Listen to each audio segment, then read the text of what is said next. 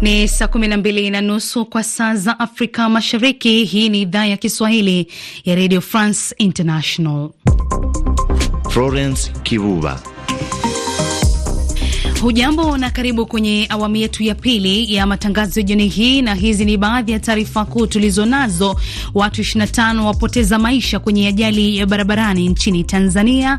Aliyekuwa rais wa Namibia Hage Geingob azikwa katika mji mkuu wa Windhoek, na rais wa zamani wa Marekani aendelea kufanya vizuri kwenye kura za wajumbe wa chama chake cha Republican.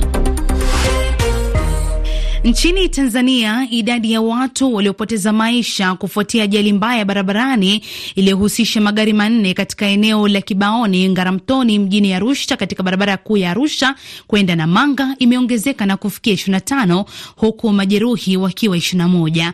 Awadhi Juma Haji ni kamishna wa polisi operesheni ya mafunzo ya kijeshi ya polisi nchini humo, amezungumzia ajali hiyo.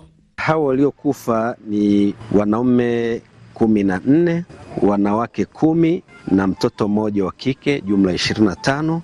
Lakini majeruhi hao ishirini na moja, wanaume ni kumi na nne na wanawake ni saba. Na katika vifo hivyo uh, tunao raia wa kigeni saba wa mataifa mbalimbali ambao nao ni miongoni mwa waliofariki. Chanzo cha ajali hiyo uh, katika uchunguzi wa awali inaelezwa kwamba gari hilo lilifeli breki na hatimaye kuweza kumshinda dereva na kusababisha kupoteza uelekeo na hatimaye kwenda kugonga magari hayo yaliyokuwa mbele yake. Ajali za barabarani nchini Tanzania mara nyingi husababishwa na madereva kutoheshimu sheria za usalama barabarani.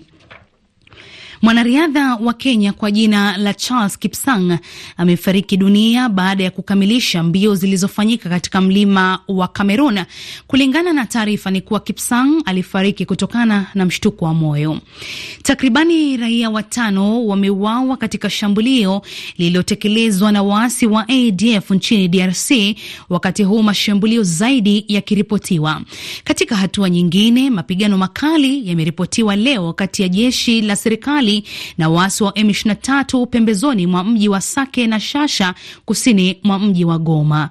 Viongozi wa mashirika ya kiraia wamesema milio ya silaha nzito za kivita ilisikika karibu na mji wa Sake.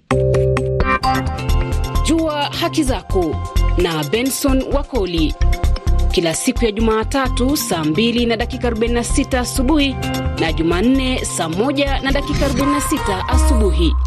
Nchini Namibia, aliyekuwa rais wa nchi hiyo Hage Geingob alifariki dunia Februari 4 baada ya kuugua saratani. Amezikwa leo na maelfu ya wananchi wa taifa hilo na viongozi mashuhuri katika makaburi ya watu mashuhuri jijini Windhoek. Victor Moturi anaeleza zaidi. Wakati wa mazishi hayo ya kitaifa, hayati Gengob alipigiwa mizinga 21 ya kijeshi huku ndege za kivita zikipita hewani kama ishara ya heshima kwa rais huyo wa zamani aliyefariki dunia akiwa na umri wa miaka 82. Gengob ambaye pia aliwahi kutumika kama waziri mkuu mara mbili baada ya nchi hiyo ya kusini mwa Afrika kupata uhuru mwaka 1990 alifariki dunia akiwa madarakani akihudumu mula wake wa pili kuelekea uchaguzi wa mwezi Novemba. Viongozi zaidi ya ishirini kutoka mataifa mbalimbali ya Afrika na kwingineko duniani wamehudhuria mazishi hayo na kumkumbuka Gengob kama kiongozi shupavu aliyependa maendeleo ya nchi yake. Katika harakati za kupata uhuru, rais huyo wa zamani aliishi nje ya nchi miaka 27 nchini Botswana, Zambia na Marekani kabla ya kurejea nchini mwaka 1989. Mbali na kuwa rais, Gengob atakumbuka kuwa miongoni mwa viongozi wa chama tawala cha SWAPO na kuongoza upatikanaji wa katiba ya Namibia baada ya kupata uhuru. Mahakama nchini Tunisia imemhukumu rais wa zamani Monsef Marzuk kifungo cha miaka minane jela bila kuwepo mahakamani kama sehemu ya operesheni ya nchi hiyo dhidi ya wapinzani wa rais Kais Saied. RFI. Rais wa zamani wa Marekani Donald Trump ameshinda kwa urahisi kura za wajumbe wa chama cha Republican katika jimbo la South Carolina nyumbani kwao. Mpinzani wake wa pekee ni Kihali katika mchakato wa kutafuta tiketi ya chama hicho ili kuwania urais mwezi Novemba. Trump ambaye wachambuzi wa siasa wanasema ni wazi kuwa atapambana tena na Rais Joe Biden kwenye uchaguzi huo. Sasa ameshinda mara nne mfululizo kwenye kura za kumtafuta mgombea na amekuwa na kauli hii. Nimearifiwa kwamba tuna kura maradufu ambazo hazijawahi kupokelewa eneo hili la Carolina Kusini.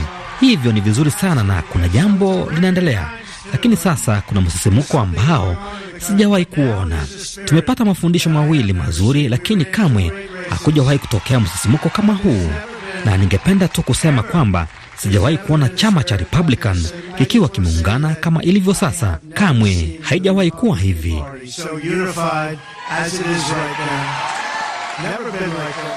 Hata hivyo, Hali ambaye aliwahi kuwa gavana wa South Carolina kwa mihula miwili amempongeza Trump.